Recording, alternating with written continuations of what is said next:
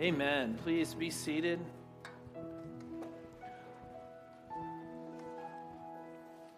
King of heaven, we do pray that you will come in this season, in this moment, in this hour of our need. We ask that you will meet us here in this place, and through your Spirit, you will speak your word to us.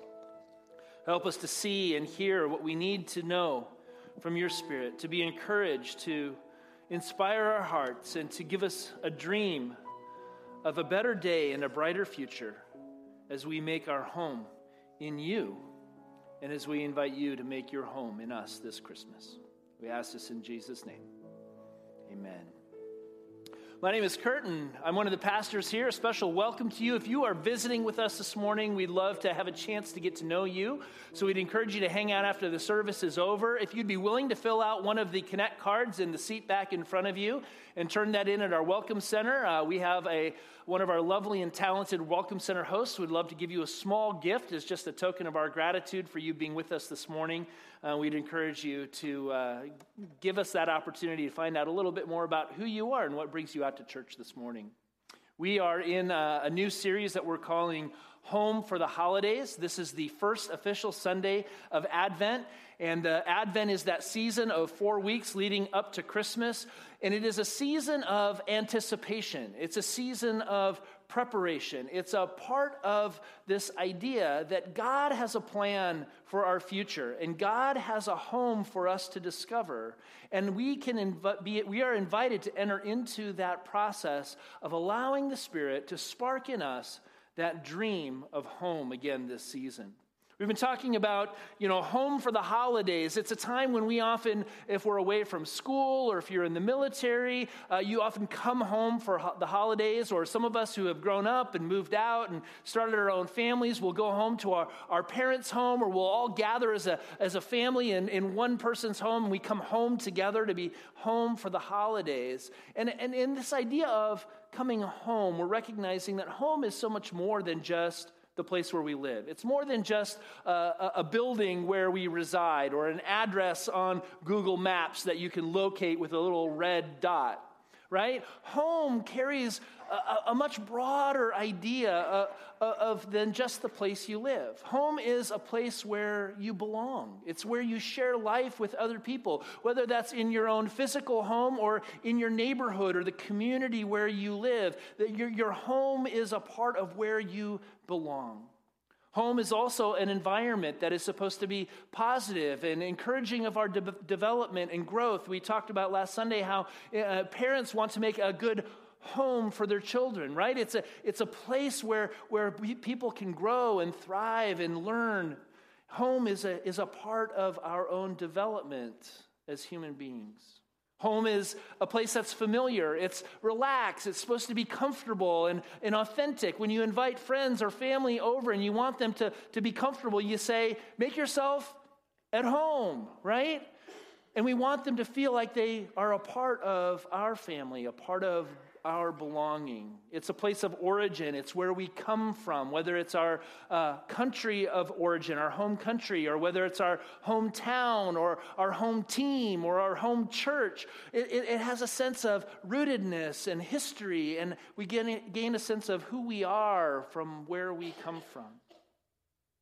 When we're away from home, we have a longing to get back to our roots or to get back to the place that's familiar, to, to return to what we know and where we're comfortable. And it's in this sense, as we talk about home, as we think about home this Christmas, home has a much broader connotation than just where we live. It's an experience of life that, that God has kind of hardwired into us as His creation to help us understand that, that we have a deeper need to experience home as a part of our life. It has this idea of being in harmony with the surroundings and the people around us, to be at peace in our relationships, and to experience the happiness and the joy and the satisfaction of life. In many ways, you could say that we're all dreaming of home for our lives. At least that's what we desire, right? That's what we hope for. Yet, in some ways, dreaming of home is, is like what you might imagine if you're you know, anticipating going home for Christmas one year and, and you get home and it doesn't end up being exactly like you expect, right? I don't know if any of you have had that happen. One year, we had a, a family reunion at my parents' house in Phoenix, and my sister and her husband came out from Illinois, and, and we all gathered at my parents' house, and, and we were anticipating having this wonderful Christmas experience. And we woke up on Christmas morning, and everybody was sick with the flu right? I mean, it was so bad. I mean, we couldn't even get out of bed. It was just like, oh, it was awful. And we had to, we, we couldn't cook, you know, we couldn't make a Christmas feast. So we had to go out and look for a restaurant that was open. And the only thing that was open was fast food Chinese. So we had a Chinese fast food Christmas for what we could eat. But isn't that true for all of our experience of life? It doesn't always work out the way that we anticipate or the way we dream that it would be. The problem, the Bible tells us, is that this world is not our home. And, and when we look to this world to be our home, and we, we look for our meaning and our purpose and our satisfaction with the things that this world offers, it often leaves us feeling disappointed, betrayed, and, and, and let down. And the Bible wants us to understand that God's intention was never that the, the broken, sinful world that we live in and that we experience every day was supposed to be all that there is. That He wants us to understand there's a dream and a hope that God's plan for His creation is so much more. And that He has made a way for us to be able to have hope that our experience of life in this world isn't the last word, but there is a plan for God to bless us and to bring us home to be with Him. Instead of experiencing true home in our lives, more often we experience division and competition and a sense of rejection and violence and even abuse. And, and tragically, we have to admit that, in fact, for many people today, home can be one of the most dangerous and painful places to live. We all have a longing to experience our heart's true home in our lives, but we continue to struggle to find our way as a people, as human beings, to discover just what home really is for us. Christmas, if you think about it, in many ways, is about God coming to make his home with us.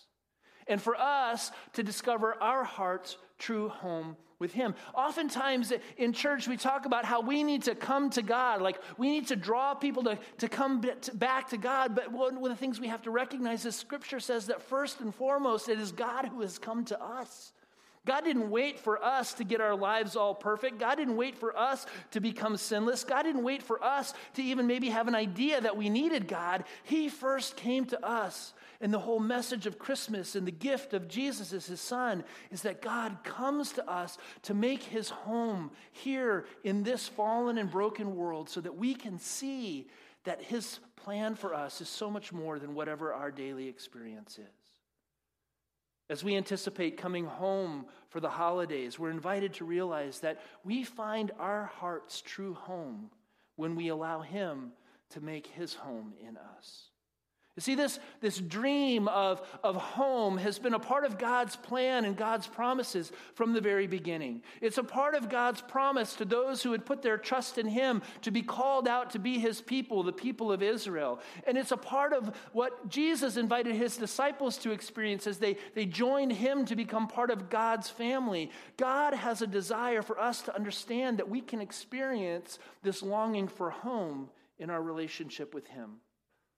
Maybe, in, in a way of simplifying the message of the Bible, we could say that God's promise to his people is that he would create a new experience of home for them. This morning, I'd like to take some time to look at a variety of scripture passages that, that get at this idea that from the very beginning, God had a dream that home would be a part of what his gift would be to his people and to you and me. We're going to look at a variety of scriptures, so we're just going to read them together on the screen so that we can move through them quickly. And, and as we look at these scriptures, I want us to pay attention to what are the characteristics of this dream that God has for you and for me and for each one of us as we discover what does it mean that God invites us to come home for the holidays. In Zechariah 2, verses 10 through 13, he says, Shout and be glad, daughter of Zion, for I am coming, and I will live among you, declares the Lord. And it keeps going. Many nations will be joined with the Lord in that day and will become my people. I will live among you, and you will know that the Lord Almighty has sent me to you. The Lord will inherit Judah as his portion in the Holy Land and will again choose Jerusalem. Be still before the Lord, all mankind, because he has roused himself from his holy dwelling. See, the whole beginning of this idea of God's invitation to come home is that he has first roused himself to come to make his home with us. And as God makes his home in our lives, he invites us to experience relationship with him in a whole new way. The idea of coming home is that we get to experience our relationship with God and with one another in a way that brings about healing and wholeness and a restoration of those things in our lives that have been broken. In Isaiah 62, verses 4 and 5, the dream of home sounds like this No longer will they call you deserted or name your land desolate, but you will be called Hephzibah, and your land Beulah, for the Lord will take delight in you, and your land will be married. As a young man marries a young woman, so will your builder marry you. As a bridegroom rejoices over his bride, so will your God rejoice over you. You see, this idea that God wants to be in a relationship with us that is so far beyond maybe what many of us even realize. Uh, how many people are married in the room? How many people have been married in the room? How many people would want to be married in the room? See, marriage is, is one of these experiences of life where, where you, you have two people who come together to join their lives in a unique and a special way. And God says, just like you do this together as, as men and women, I want to have that kind of a relationship with you as well. I want you to experience coming together with me to share your life in a way that your relationship with me goes so far beyond something that maybe you even realized was possible. You see, this is a, a word of hope and encouragement to a people who found themselves in exile. If you know the context of, of when Isaiah was writing to, to the people of Israel, they had become divorced from God in actuality.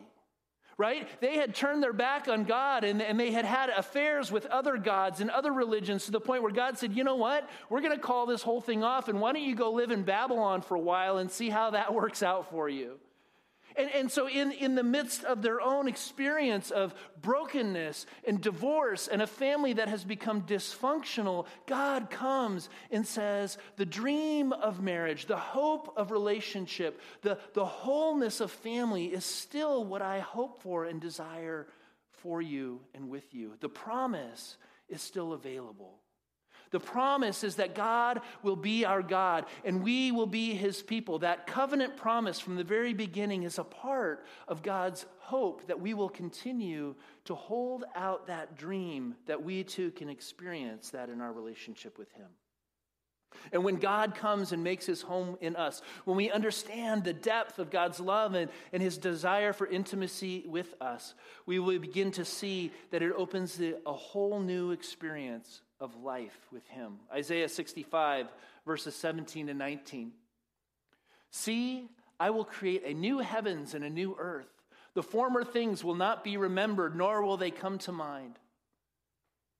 Be, but be glad and rejoice forever in what I will create, for I will create Jerusalem to be a light and its people a joy. I will rejoice over Jerusalem and take delight in my people. The sound of weeping and of crying will be heard in it no more. God's desire is to overcome the very brokenness and dysfunction of our lives as we allow Him to make His home in us.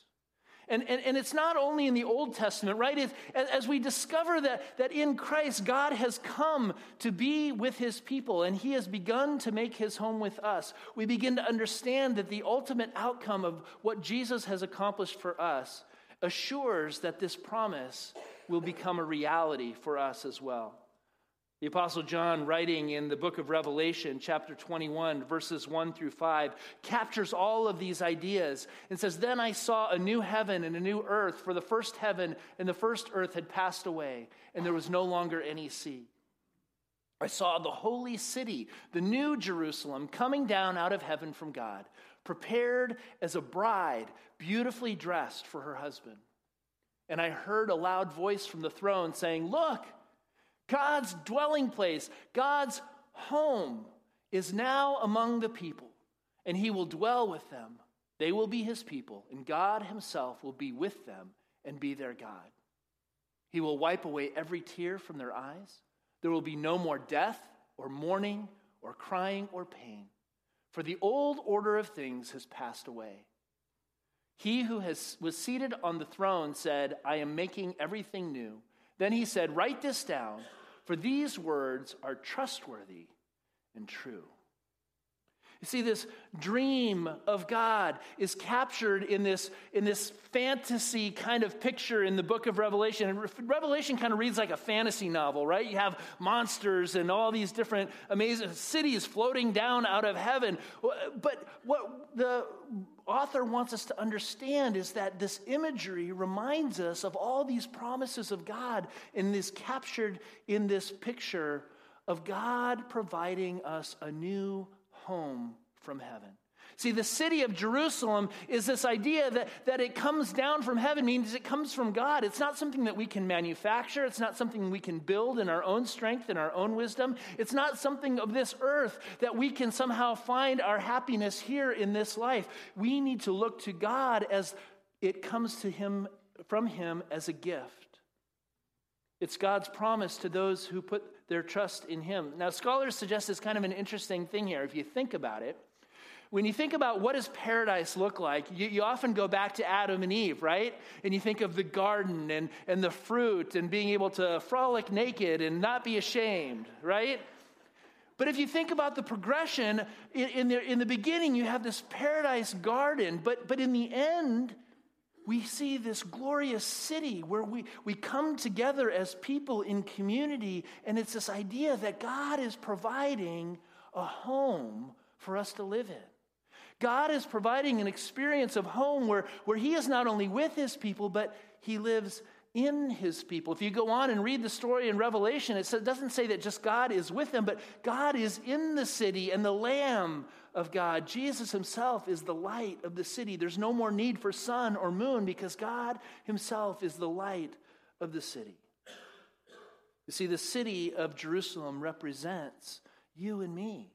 It represents the people of God. This vision, this dream that God has for us, isn't that some physical city is going to drop down out of heaven, although it might. I mean, we don't really know what's going to happen at the end, right? Uh, the book of Revelation wasn't intended to literally tell us what is going to be, but what is it going to be like?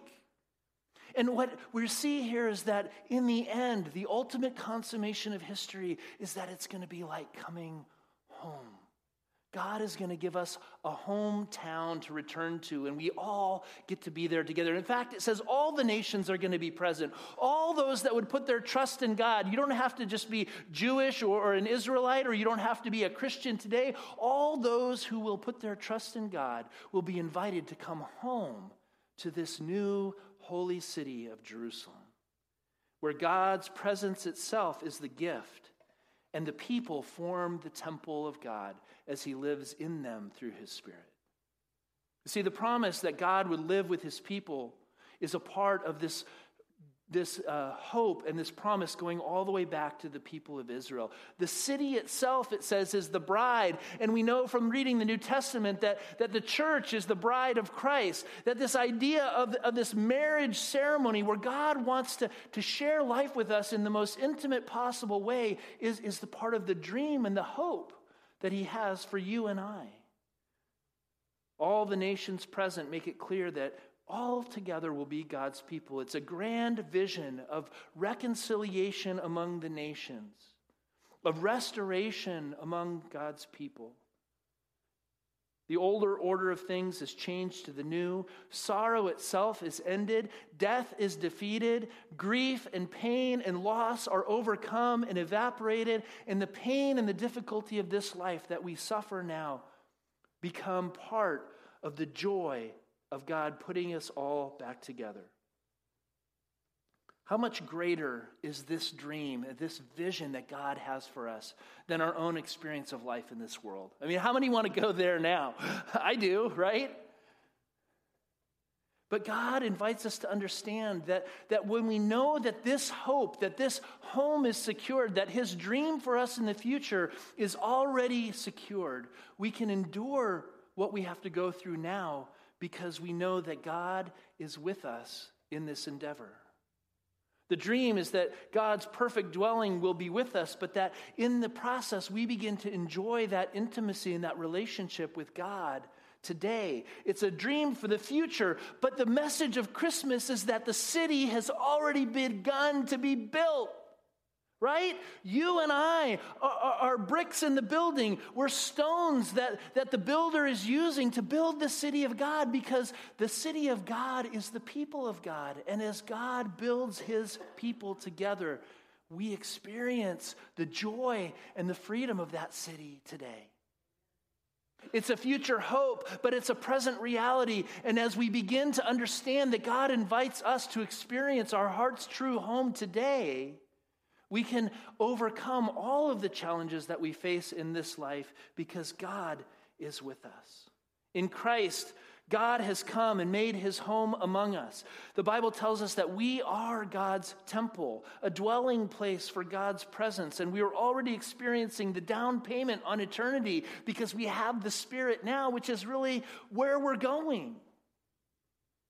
Even though it's a future city, it's being built now in you and in me. You see, John uses this image of the New Jerusalem as Christ's bride as a symbol of God's desire for true intimacy and love in each of us, in our lives, in our relationship with Him. Our human love and human ma- marriage is simply a, a shadow of what we are invited to experience with God because only God can truly be the lover of our souls. Only God, who made us, who knows us more intimately than we know ourselves, can truly be that husband, that, that bride, that, that, that partner that can truly share the life that we want to share. If our hardships tempt us to doubt his love, we're invited to remember the cross as how far God is willing to go to remind us of his love and his desire to be with us through thick and thin. To any of us in this Christmas season that are struggling with the brokenness and the, the dysfunction of life in this world, God's love comes as a promise of comfort and, and restoration and fulfillment if we just put our trust in Him and invite Him to make our home, His home in our hearts again this Christmas. See, we can, we can be honest with God about what we're struggling with. We can be honest with God about our doubts and our fears and the pain and the tears that we cry at night when no one else sees. God knows our hearts and He knows what we long for, and He desires nothing more than to share our pain and to share our sorrows so that He can walk us through to experience His joy and His restoration. Frederick Buechner, a Presbyterian pastor and author, said, I cannot claim that I have found the home I long for every day of my life. Not by a long shot. But I believe, he says, that in my heart I have found and maybe have always known the way that leads to it. And he goes on to say that his discovery through his life is that home is wherever Jesus is. Home is wherever Jesus is. This Christmas at Faith Covenant Church, I want to invite us to allow God through His Spirit to reignite the dream in our hearts and in our minds that He has a home for us to live in, that He is making a home in us, and that we, as we allow Him to build His home in us, we discover the greatest joy, the greatest meaning, and the greatest purpose of our lives because that is why God created us to be a home for His Spirit so that we could be at home in Him. We find our heart's true home in Him as we allow Him to make him his home in us.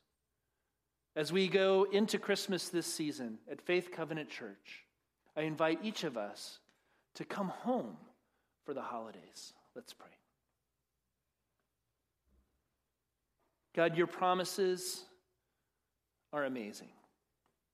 Your word is astounding that you have woven this dream of home through the centuries into the consciousness of your people, into the words of the Bible, into the hearts and the minds of the people who are here today. God, as we long for that experience of our heart's true home, help us to remember that we're not going to find it in any human relationship that we're not going to find it through the, the material possessions and the things of this world. We're not going to find it other than in you. But God, if we can allow ourselves to, to allow you to build your home in us, then all those other things begin to find meaning and value and purpose, whatever our experience of life is this side of heaven. God, as Jesus comes again this Christmas and we recognize that his birth into the world is, is the greatest sign and symbol of your desire to come to us, to make your home in us.